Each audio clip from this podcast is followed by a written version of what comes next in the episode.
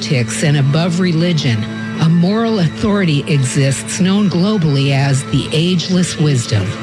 It is the study of consciousness, the mystery of awareness, which cannot be measured, yet will not be denied. Stay tuned as we explore consciousness, the fundamental nature of reality. Welcome to the Ageless Wisdom Mystery School with Michael Benner. Hello, friends. Thanks for joining us for today's episode of the Ageless Wisdom Mystery School on 90.7 FM KPFK in Los Angeles, serving all of Southern California from Santa Barbara to San Diego and streaming for the world at kpfk.org. We also podcast and even post to YouTube, but anytime you can join us live on Tuesdays at 1 o'clock, that makes us really happy. We feel like there's a group mind. We sort of sort of maybe it's our imagination, but I sort of feel you out there. So thanks for for being with us, whether uh, via the radio, old school FM radio, or uh, live streaming on the internet. Got a great guest for you today. We're going to talk about magic. And I mean real magic, not stage magic. Is there such a thing? Mysticism and, and, and metaphysics. will dabble in the occult a little bit and maybe even explore secret societies with a real expert. A gentleman that I interviewed on this very radio station about, hard to believe, 15 years ago, I think. So that's coming up. I, before we go to Mitch, I want to take just a couple of minutes to remind you that we're in our fund drive and we need your help. We need your support. I know you enjoy listening to this radio station. You're doing it now. And it's pretty obvious that we're a non commercial radio station. Isn't that great not to be dunned 16 minutes out of every hour with commercial announcements that insult your intelligence and befuddle your mind? Also, I feel it's important to mention that that also means that as a host, I'm free from any kind of corporate influence or editorial control. I don't have to worry about some executive telling me what I should say, how I should say it, what I should avoid, and uh, threatening me with being fired if I don't toe the line. We're really free. Every one of us is absolutely responsible for our content. And we conform to the mission of the Pacifica Group and KPFK. And that's progressive non commercial, listener sponsored radio. You are a member of the KPFK family when you make a pledge, a contribution, or a donation. Because we're a nonprofit, it's also tax deductible. So, what do you got to lose? For 10 15 $20 a month, you can enjoy all the benefits of knowing you're part of this family and you are making a difference. You know, that frustration of what can I do? I'd love to change the world, but I'm just one person. You can support this radio station that brings on great guests with practical information about what needs to change, how it needs to change, and what you can do about it. You can be the underwriter so we don't have to go to the corporations. The phone room is a little clunky because of COVID. We've had to outsource it. You could call 818 985 5735. And if you're a patient person, you can make your pledge. I encourage you, however, to just go to our website at kpfk.org and look for Sustainers Circle. That's the best way to make a monthly pledge of 15 or $20 or more. And yeah, there's some great thank you gifts and, and premiums, but that's not why you do it. And however much you're able to contribute, that's of less consequence than the fact that you are making a contribution. So whatever amount, five dollars a month, we'll be happy. We'll be happy. Uh, but if you can donate fifty a month, uh, if you're doing well, it's good karma, and uh, it'll keep the lights on. So thank you for that. KPFK.org, and uh, I'll touch on this again at the end of the show, but I'm anxious to talk to my guests today from New York City, somewhere deep in the Big Apple. Mitch Horowitz, who is a historian and author. He writes, he speaks. Maybe you've seen him on Ancient Aliens on TV. On metaphysics and magic and mysticism on the occult. What's that term you used? Alternative spirituality, Mitch? Hi, Michael. Alternative spirituality, metaphysics might be a broader term to use. Uh, I write about metaphysics in history, in practice. That's my passion. Yeah, passion indeed. Mine too. Uh, nice to see you. Thanks for being with us again. How'd you get into this field? How far back? Uh, when did you first realize that this was an interest for you?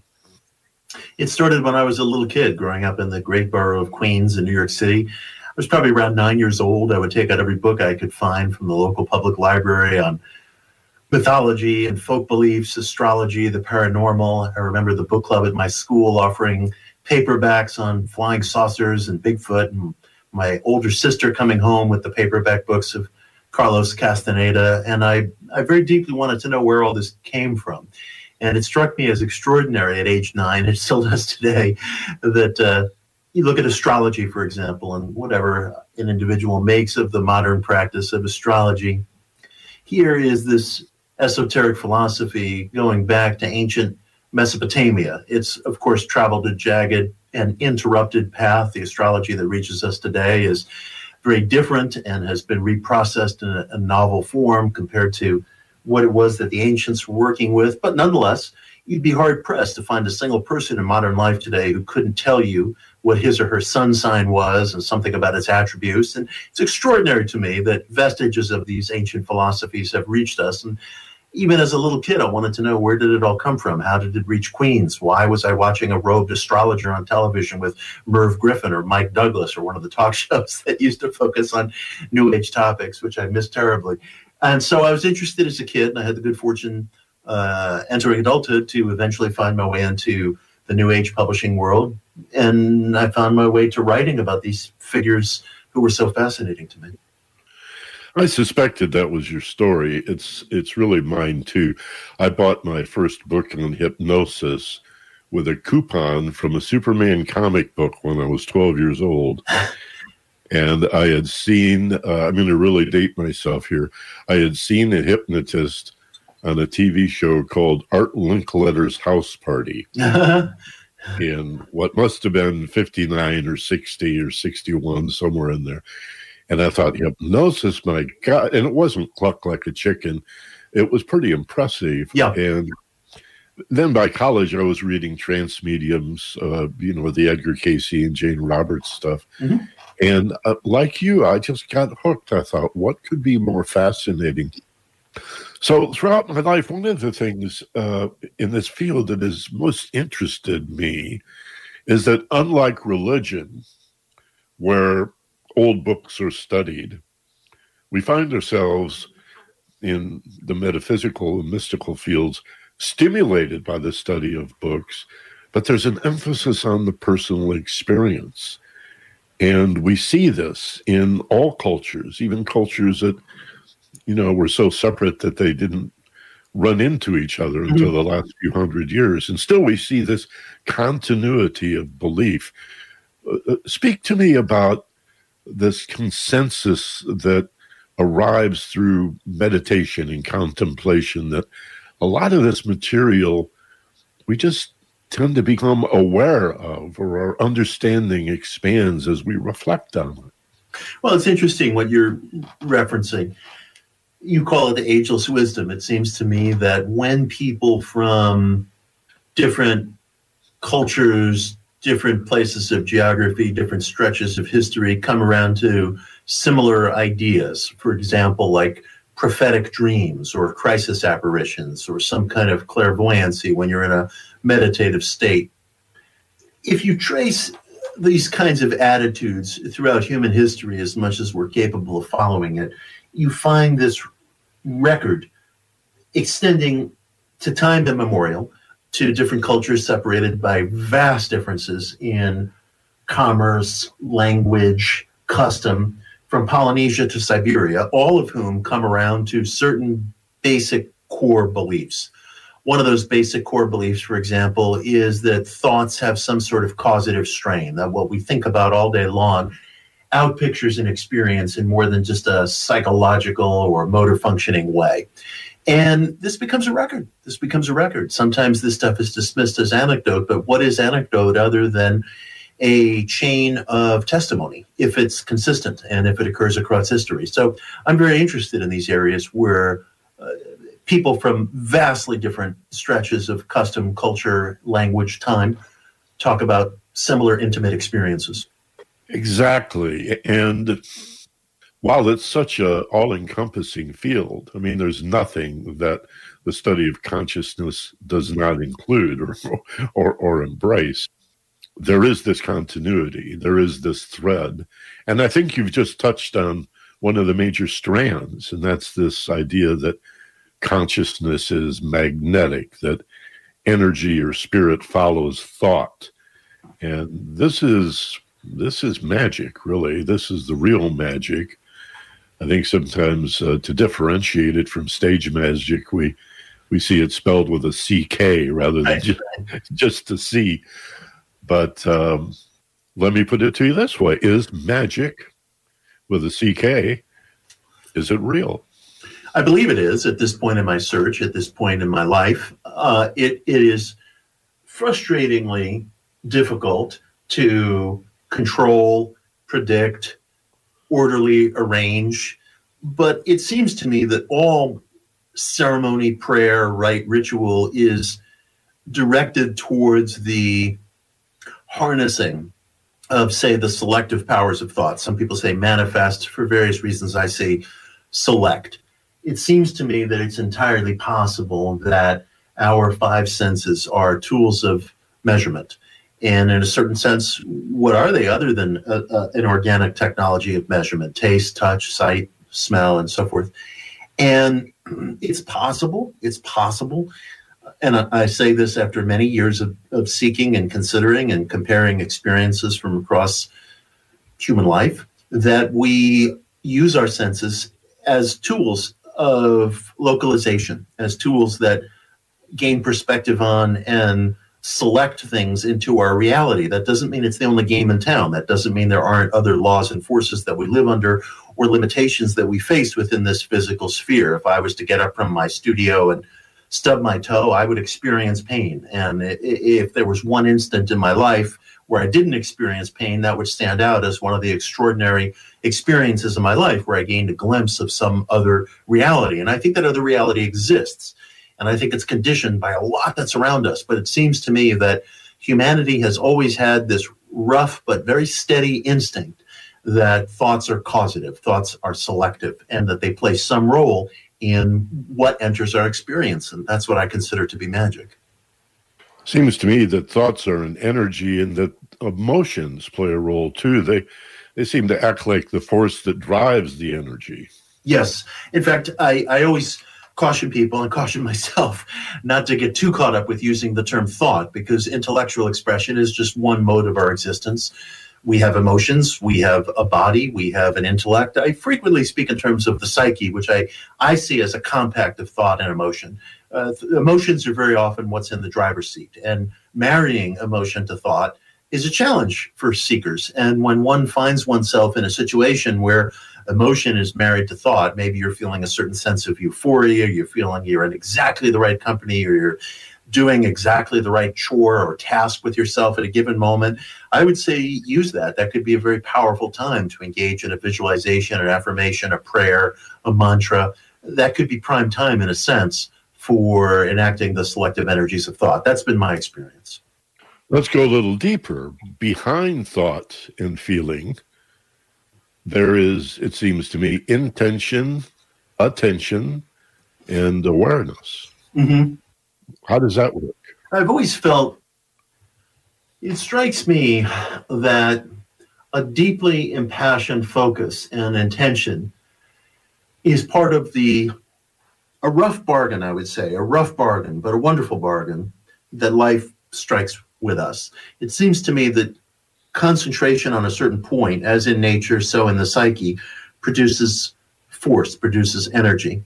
And it's been my experience working with some of this mind metaphysics material that no single factor is more powerful than the individual choosing a really, really profound exclusive life focus. And some people want to argue with that, and understandably so, because life requires so much of us. We have to be caregivers, parents, workers, artists, whatever. Life requires an enormous range of roles from us. And I respect that and I bow to that and I understand it.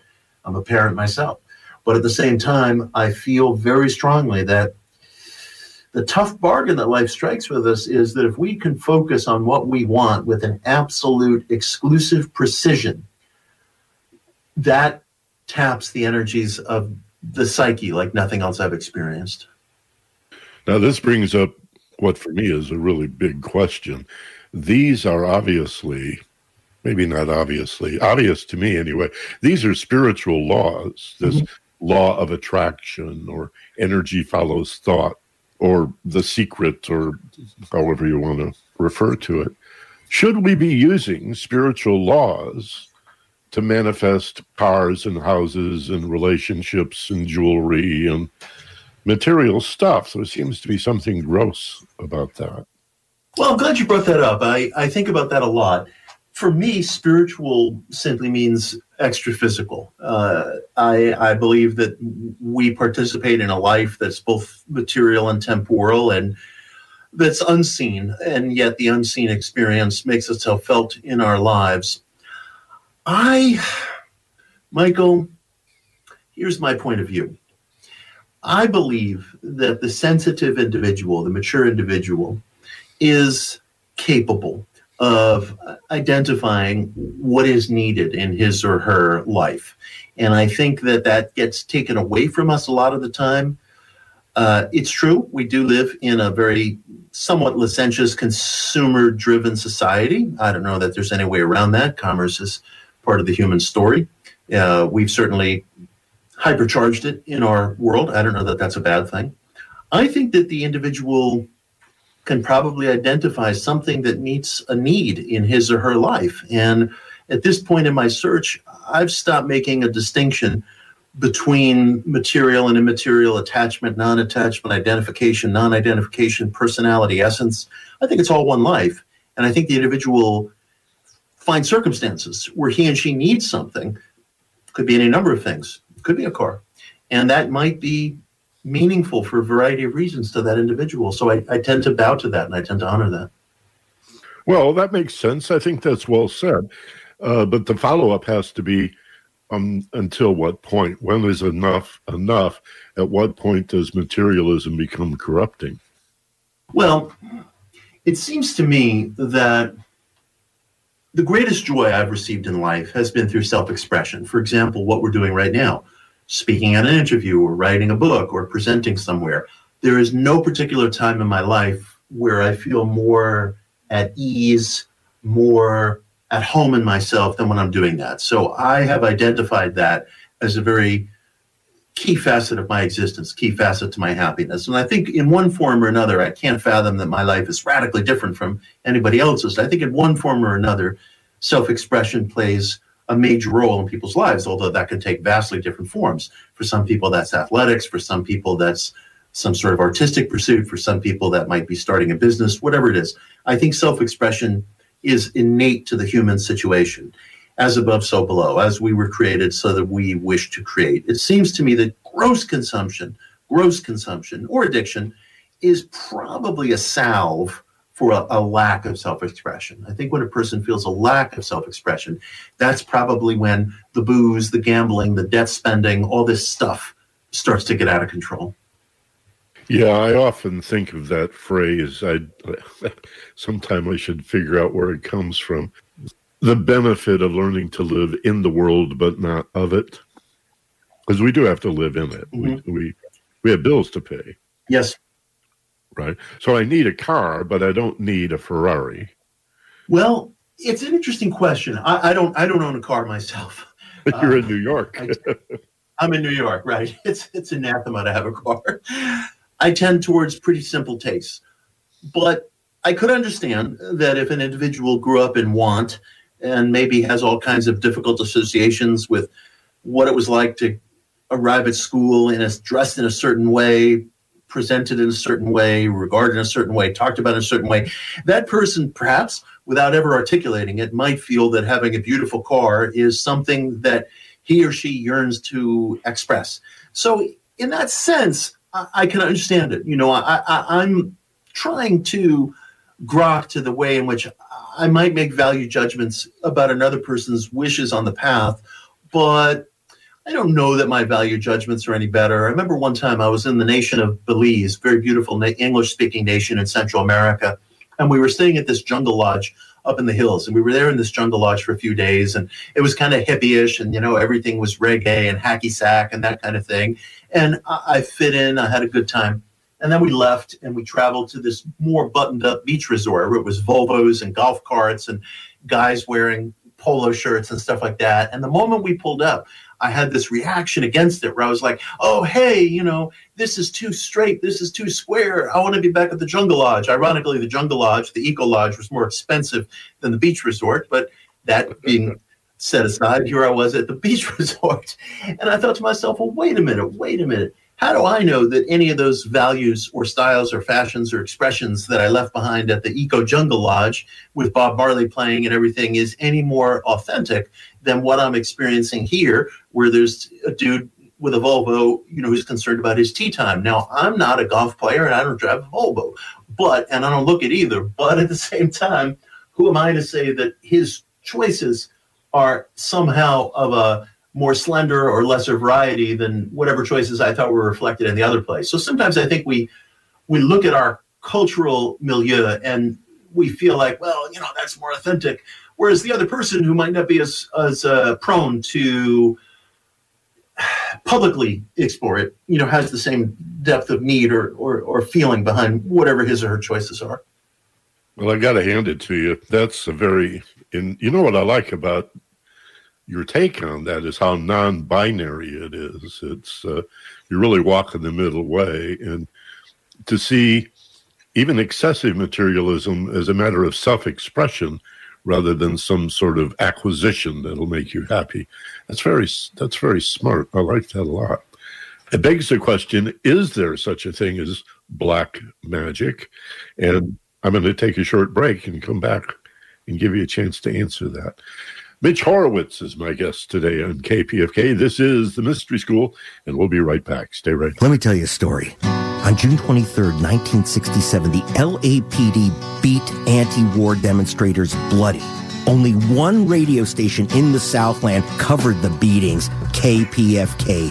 And that was the day a young kid in Pacoima broke open his piggy bank and joined KPFK.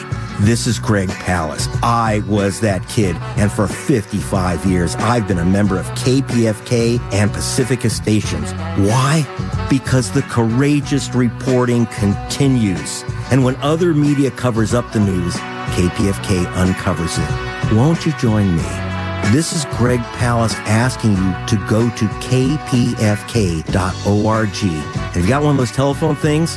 818 985 5735 818 985 KPFK. This is Greg Palast. 90.7 FM is KPFK for all of Southern California, streaming for the world at kpfk.org. Mitch Horowitz is my guest today. He's an author. Maybe you've seen him on the Ancient Alien Show. He's a real expert in the field of uh, it's sort of a contradiction in terms, but sometimes I say secular spirituality. um, you know, spiritual but not religious is the way a lot of people talk about it. Uh, Mitch calls it alternative spirituality, and it's a it's a huge field, really centering on the nature of consciousness and awareness, and that's what this program is about. We've been talking about the secret, the law of manifestation, the idea that energy follows thought, the fact that this is found in all cultures going back to the beginning of time, and that uh, a few hundred years ago, as we began to sail around the world and meet each other, we had this pre religious or non religious idea of how the world worked, that uh, the shamans and the mystics and the medicine men and women had sort of intuited And it's really fascinating to compare and contrast all of these fields, though it's a bit daunting.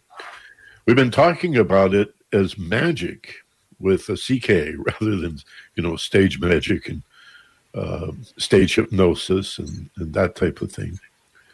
And the question that uh, that I posed just before the break, Mitch, is there then such a thing as black magic? Hmm. Well, I have on occasion been accused of practicing black magic myself, so I guess I have a sort of selfish stake in responding to that question.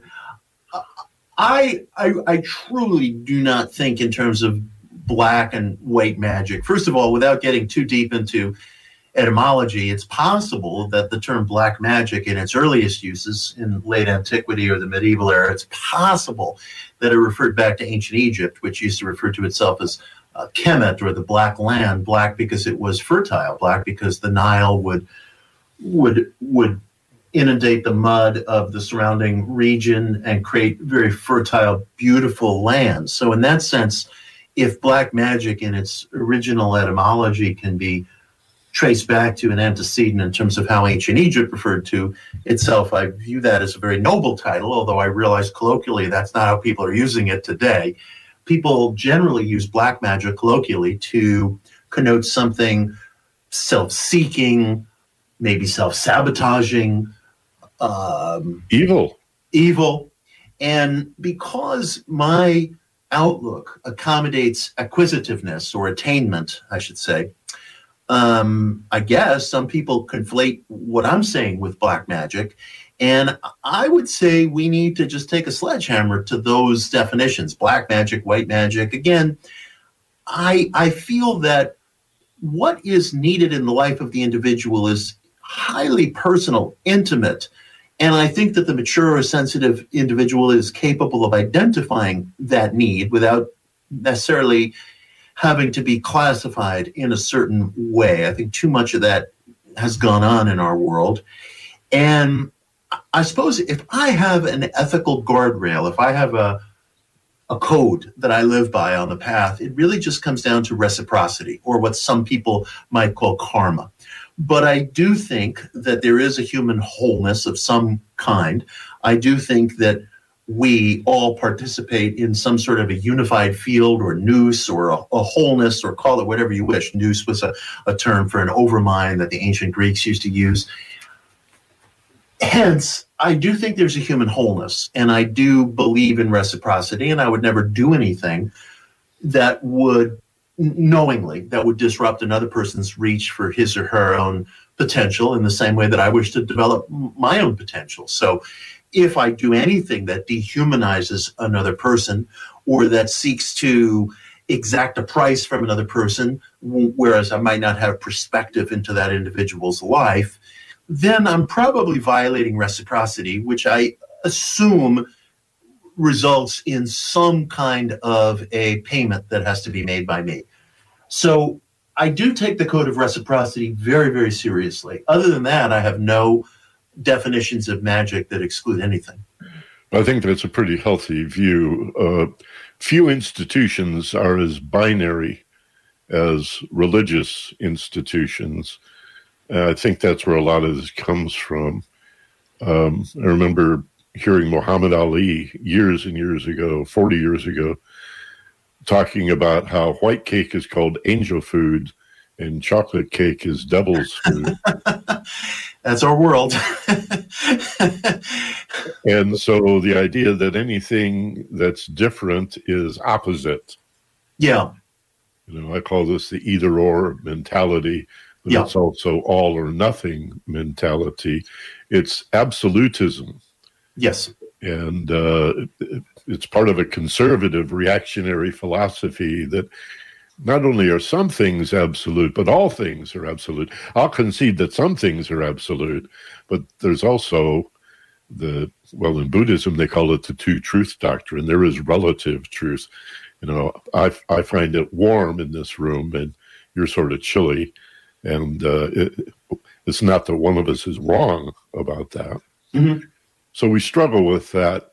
And this brings us then to this word occult, which really means hidden.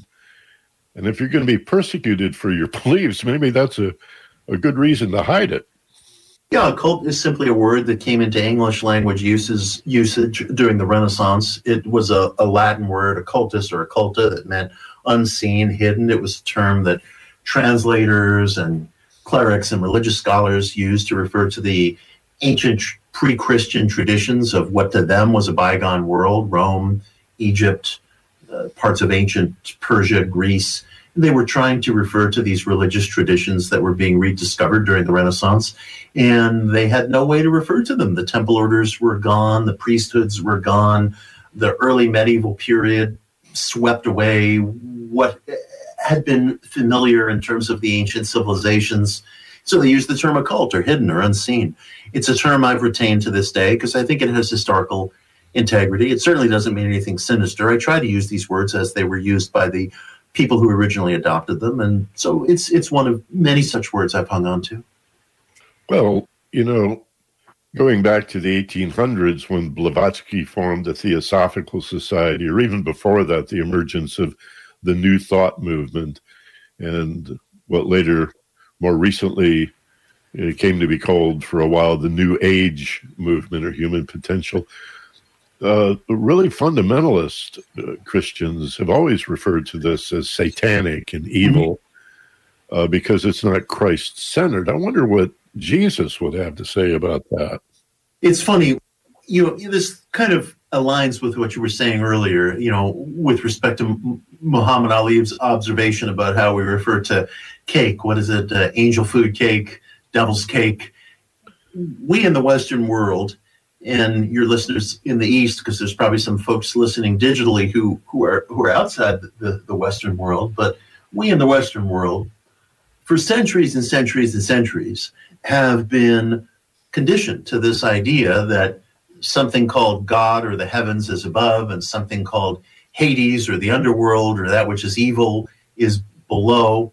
And we think in terms of this absolute scale of goodness and evil that's as evident and as plain to us as concepts of up and down. And yet, concepts of up and down are themselves completely conceptual. If you asked me to point up right now, I'd be pointing in a direction that to one of your listeners in New Zealand or Australia or Papua New Guinea would be down. There is no such thing as up and down. It's conceptual. We need it to get through life. We need it to to have a sense of linearity, a sense of orderly progression. We, as five sensory beings, need certain guardrails that allow us to get through existence. But it's important to recall, to note that these things are conceptual, they're consensus based concepts of reality that we have agreed to as a way of getting through life, just like the numbers or the hands on a clock. And they might correspond with certain cycles of nature, but they're not absolute. They're a code, they're a language, they're a device. And I would say the same thing is true of our religious conceptions. We have no idea how this unseen world works. If there is an unseen world, and I think we have overwhelming evidence that there is, both in terms of experiences and in terms of what we're learning in some of the sciences quantum theory, academic psychical research, certain models of reality like string theory might help us understand things about the invisible world, and of course, the testimony of seekers across millennia, which we're all a part of.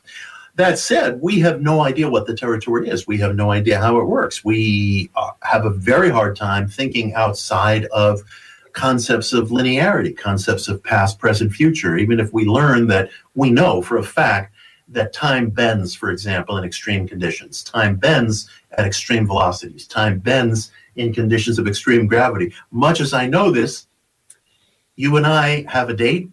We have an interview time set up. I have to be there for it. I can't say to you, well, Michael, there's no such thing as linearity. It doesn't work. We can't function. But intellectually, we know, we know that that time is relative, that time is conditional. So I guess all I'm really trying to say is that the certainties that we have of divisions between what might be called Jehovah and Satan or Christ and whatever, you know, the, the, the demonic realm, all these things are, in my estimation, they are concepts. They are consensually agreed upon points of reference that we use to try to navigate experience. We don't know anything about the other world. And I put a tremendous premium on the individual experience because at the end of the day, I think that's all we have. Yeah, we still talk about the sunrise and the sunset, though we know better. Right, right. To our friends around the world right now, you know, they're experiencing something completely different, and their experience is accurate. yeah, well, even though we know the Earth is spinning on its axis, it's not the sun that's rising. We still colloquially, if that's the right yeah. word, uh, refer to the sunset, yeah. the beautiful sunset. Oh, look at the sun setting in the. Oh, look, the sun rising in the east. No, it's not. Right. Although I, I, I, saw a survey not long ago that said some something like thirty percent of Americans do believe the sun revolves around the earth. So that's a little. There are days where I'm relieved it's only thirty percent. You know. They're not the majority, but you know, like I'm very I'm very warmed by that. So. I wish there was more information and conversation mm. around the paradoxes of binaryism, yeah. if I can call it that, and, and bifurcation and absolutism. I remember reading some middle age, uh, medieval, perhaps philosopher who pointed out that an uphill road is also going downhill in the very same place. Yeah. And I can imagine two people uh, standing beside that road arguing about whether the road is going uphill or downhill. That is the perfect Zen story, if ever there was one, what you just described. Yeah, so opposites. It's like that old spy versus spy cartoon in Mad Magazine. Uh, opposites have more in common than than we might yeah. imagine. They're really polarities, aren't they? Yeah, it's fascinating. Everything is a polarity. You know, I was looking at a photograph today on the front page of the New York Times website, and it showed an older couple from Ukraine being uh, reunited. I think it was in Poland. They were in an area that was safe for refugees and they were being reunited. And I must have looked at this photo five different times. And each time I looked at it, for an instant, for an instant, I thought the couple was engaged in some act of struggle or violence, whereas they weren't. They were crying uh, tears of relief, tears of joy, and they were reaching out for one another to embrace one another. But the intimate embrace and the act of friction are such a, a, a opposing polarities, yet part of the same sliding scale, that the facial expressions and even the bodily movements, if you look at it for just an instant, emotionally seem to communicate the same thing. Although we say they're polar opposites, and they are, they are part of this paradoxical sliding scale of existence, just like what you were describing about the hill simultaneously being up and down. I saw a uh, video recently of a horse walking, and if you look at it long enough, you can see it at one moment walking backwards and in another moment walking forward. And it's left brain, right brain mm-hmm. in many of these cases. I had a Dr. Iain McGilchrist on this program. He's written a book called The Matter with Things, 1,500 pages. He's a professor of humanities who went to medical school and then became a neurologist and started studying the brain, brain scans, and he's written extensively about bicameralism and that um, it's the right brain that's the master and the left brain that is supposed to be its emissary. Mm. But we've turned it around. We honor the left brain and ignore the conceptual right brain far too often. Yeah. Uh, to our destruction, perhaps. I mean, I think that's I think that's where this bifurcation, this either or nonsense, uh, springs from the, the, two hemispheres. And I know stress and anxiety compounds it. Mm-hmm. The more stressed you are, the more likely you are to fall into a survival based either or. Are you with me or against me? Republican, Democrat, you know, fascist or socialist kind of a men and women polarities I mean, energy and spirit vibrates. It's got a peak and a trough. It's very, very dual, and something we have to struggle with to understand. There is a middle element that unifies uh, that that appearance of opposites. Yes. So, while we still have a couple of minutes, let me ask you about secret societies. What's the deal with the Freemasons? People ask me this all the time. The Rosicrucians, the Knights Templar, uh, What's so secret? What, well, what, what, are they hiding? I think we live in an age of dissemination today. I, I don't think we we live in an age that's well suited to secrecy. I think many of these groups, uh, well, certainly the Freemasons, the Rosicrucians, the Illuminati, which was kind of a renegade Freemasonic order, a lot of these groups grew out of the aftermath of a backlash against some of the occult studies that were in vogue during the Renaissance. Um, after the death of Queen Elizabeth, after uh, the Western world entered the early, say, the early 1600s, uh, there was the advent of what we call the Thirty Years' War, which tore apart Central Europe between 1618 and 1648. There were many, many causes for it, but one of the causes was a kind of a backlash against some of the occult spirituality that was running through Europe, particularly Central Europe at that time. And to continue some of these studies, I think it was necessary for certain groups of seekers to form into what came to be known as secret societies, Rosicrucianism, the Freemasonry, Freemasonry in particular.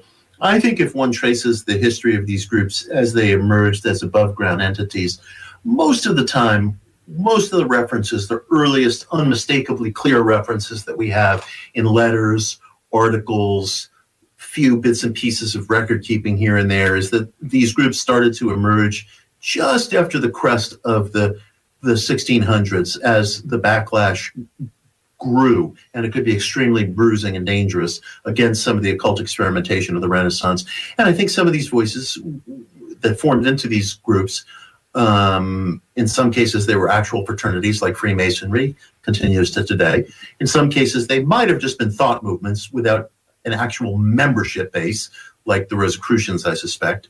Uh, in some cases, they existed for a certain brief period of times, like the Illuminati, got wiped out in a series of very brutal laws that the uh, aristocratic uh, state apparatus of Bavaria passed against the Illuminati and other secret or revolutionary societies. These groups existed, in, and in the case of Freemasonry, persisted I think probably growing out of the most radical edge of thought and occult experimentation in the Renaissance, and they needed to go underground because they were they were endangered uh, when the church-state compact, the aristocratic and clerical compact, began to inveigh against occult experimentation, religious liberalism, political radicalism. Some of the people who were in those crosshairs uh, went underground, and that's what gave us, I believe, some of these secret societies. I guess my understanding of why they're secret goes beyond perhaps fearing persecution. And um, I mean, the, uh, the the Templars were slaughtered. Yes, you know, we could talk about uh, witches being hanged and drowned, and uh, religious persecution, the Inquisition. Uh, yeah, you're a Christian, but you're not my kind of Christian, so I'm going to behead you on the spot uh, it's pretty pretty grisly. So beyond just not wanting to be murdered or or persecuted, I think there must be a concern about the metaphors of these occult societies becoming rigid dogma, the way religion mm. tends to do, to take what is really poetic and try to turn it into something mm-hmm. mechanical or, or even to reduce the spiritual world to some Cartesian machine. And they want, you know, they're saying, no, this is not just a matter of worship and fellowship. You have to mm-hmm. study this mm-hmm. stuff to understand the symbols that we're offering you as a way to deepen your understanding and your practice. Yeah. I do. I think that we human beings tend towards rulemaking. We tend towards building fences.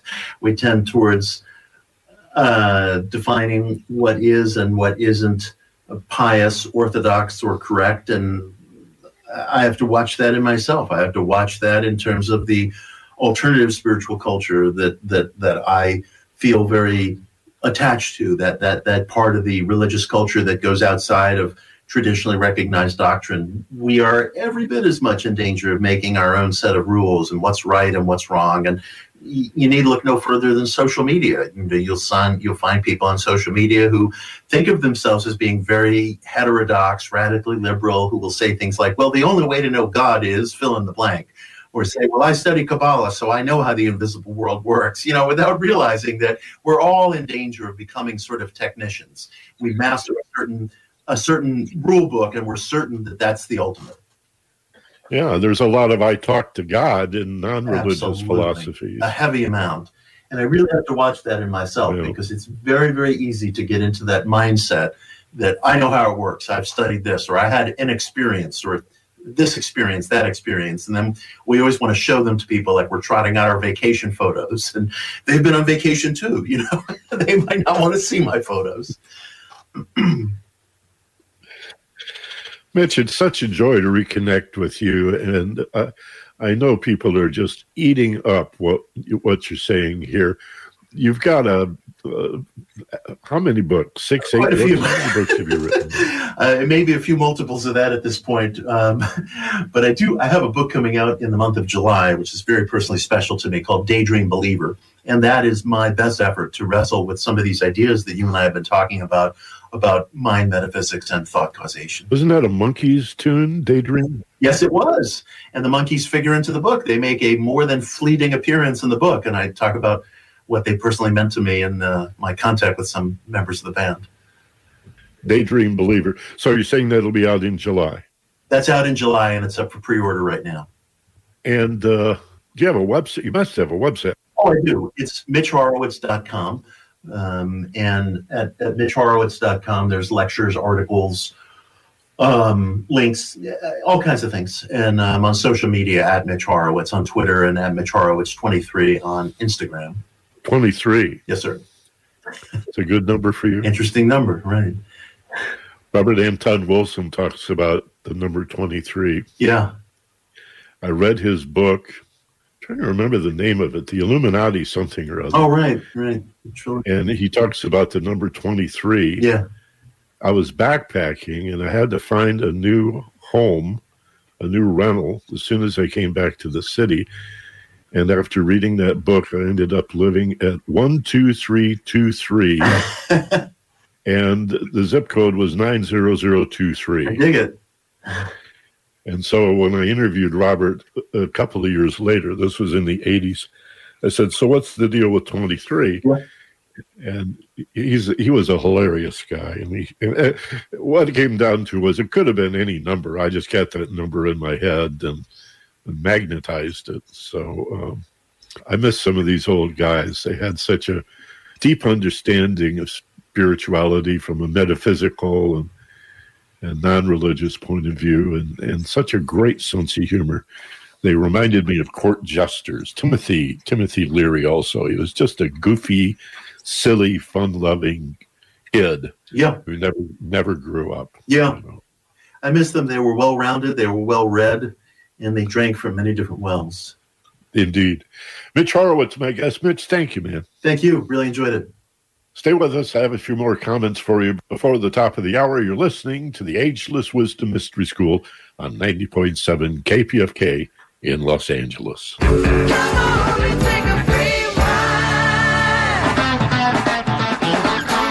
The best things in life are free, and yet they say no one rides for free. The price of freedom is eternal vigilance, and KPFK Radio remains vigilant thanks to donations from listeners appreciative of KPFK's importance presenting conversations and considerations on our changing world. KPFK needs your support to keep moving these discussions forward.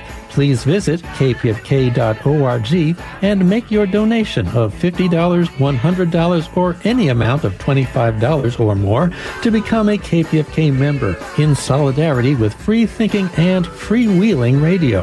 Thanks for listening and thanks for joining KPFK Los Angeles for the ride.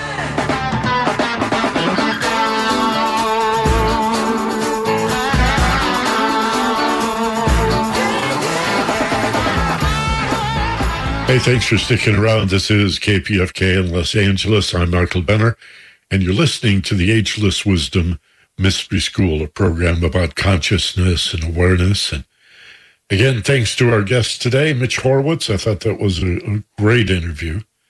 Can't imagine anywhere else that you would hear a show like this on uh, NPR? I, I, don't think so. Certainly on commercial radio? No, that's not going to happen. And you know that. That's why you listen to this radio station. But we need your support. This is the May Fund Drive. And so this is one of those months that we set aside a few times a year to focus on fundraising. So I got what, six or seven minutes remaining here. And uh, so I'm going to make my best appeal to you to step up, to make at least a pledge that you can then fulfill with your donation or your contribution to this radio station. Now, I'd like to address the objections that we often hear. The first one is I don't have the money. Even if people don't say it out loud, they whisper it under their breath, or you're thinking it, you know, I'm uh, overworked and underpaid. I'm out of work. I'm a student. I'm on a fixed income. Uh, the economy sucks. And who do you think I am? A billionaire? I don't have, I don't have that kind of money. Well, I did a little research about this recently. I wanted to find out who's giving on a per capita basis the most money to charity. And you know what I found? It's poor people. They give a larger percentage of their income to nonprofits and charities than the middle class or the rich. Actually, the rich give the least amount of their income by far on a per capita basis to nonprofits and charity. And so at first blush, you might say, well, that's sort of surprising that poor people would give a larger percentage of their income to charities like KPFK or Community Food Bank or, uh, gosh, there's so many great charities, you know, Save the Whales, Save the Redwoods, uh, Save the Farm Animals. There's, it just goes, Save the Oceans. It just goes on and on and on. I think broadcasting, community radio is very, very special and merits your support because the payback is so obvious. That's what I like about Sustainers Circle. You can contribute just a little bit each month, you know, as little as five or ten dollars a month, which anyone can afford that. And that sort of blows your cover on the excuse that you can't afford it. You know, anybody can come up with five or ten dollars a month. You won't even miss it. And that's a nice contribution that adds up over the year. It's $10 a month is a lot easier than coming up with $120 once a year. And uh, there's some really nice premiums and thank you gifts that go along with this. You can search the website at kpfk.org and see what you qualify for. Really nice stuff. But um, that's not the best reason, or for most people, not the primary reason they're making a contribution to this radio station. You're not buying thank you gifts after all. But if you have that objection in your head that somehow you can't afford it, consider this little statistic that I've come up with. If you don't believe me, you can do what I did. You can you can Google it. But uh, it makes sense. The more I thought about it, the more sense it made, because people who are living in uh, poverty or near poverty people that are living like the majority of Americans, really, paycheck to paycheck, uh, they understand what it's like. They can empathize with what it's like for people to rely on charities. Now, we're not feeding people food, we're feeding people information, information they can't get anywhere else. Uh, you could say KPFK is the foundation of a nutritious diet of news and no BS information that you're not going to get elsewhere. You won't find it on social media. And even if you did, you wouldn't be able to trust it. You'd have to verify it with two or three other sources. Social media is not journalism. But most broadcast news comes through commercial media.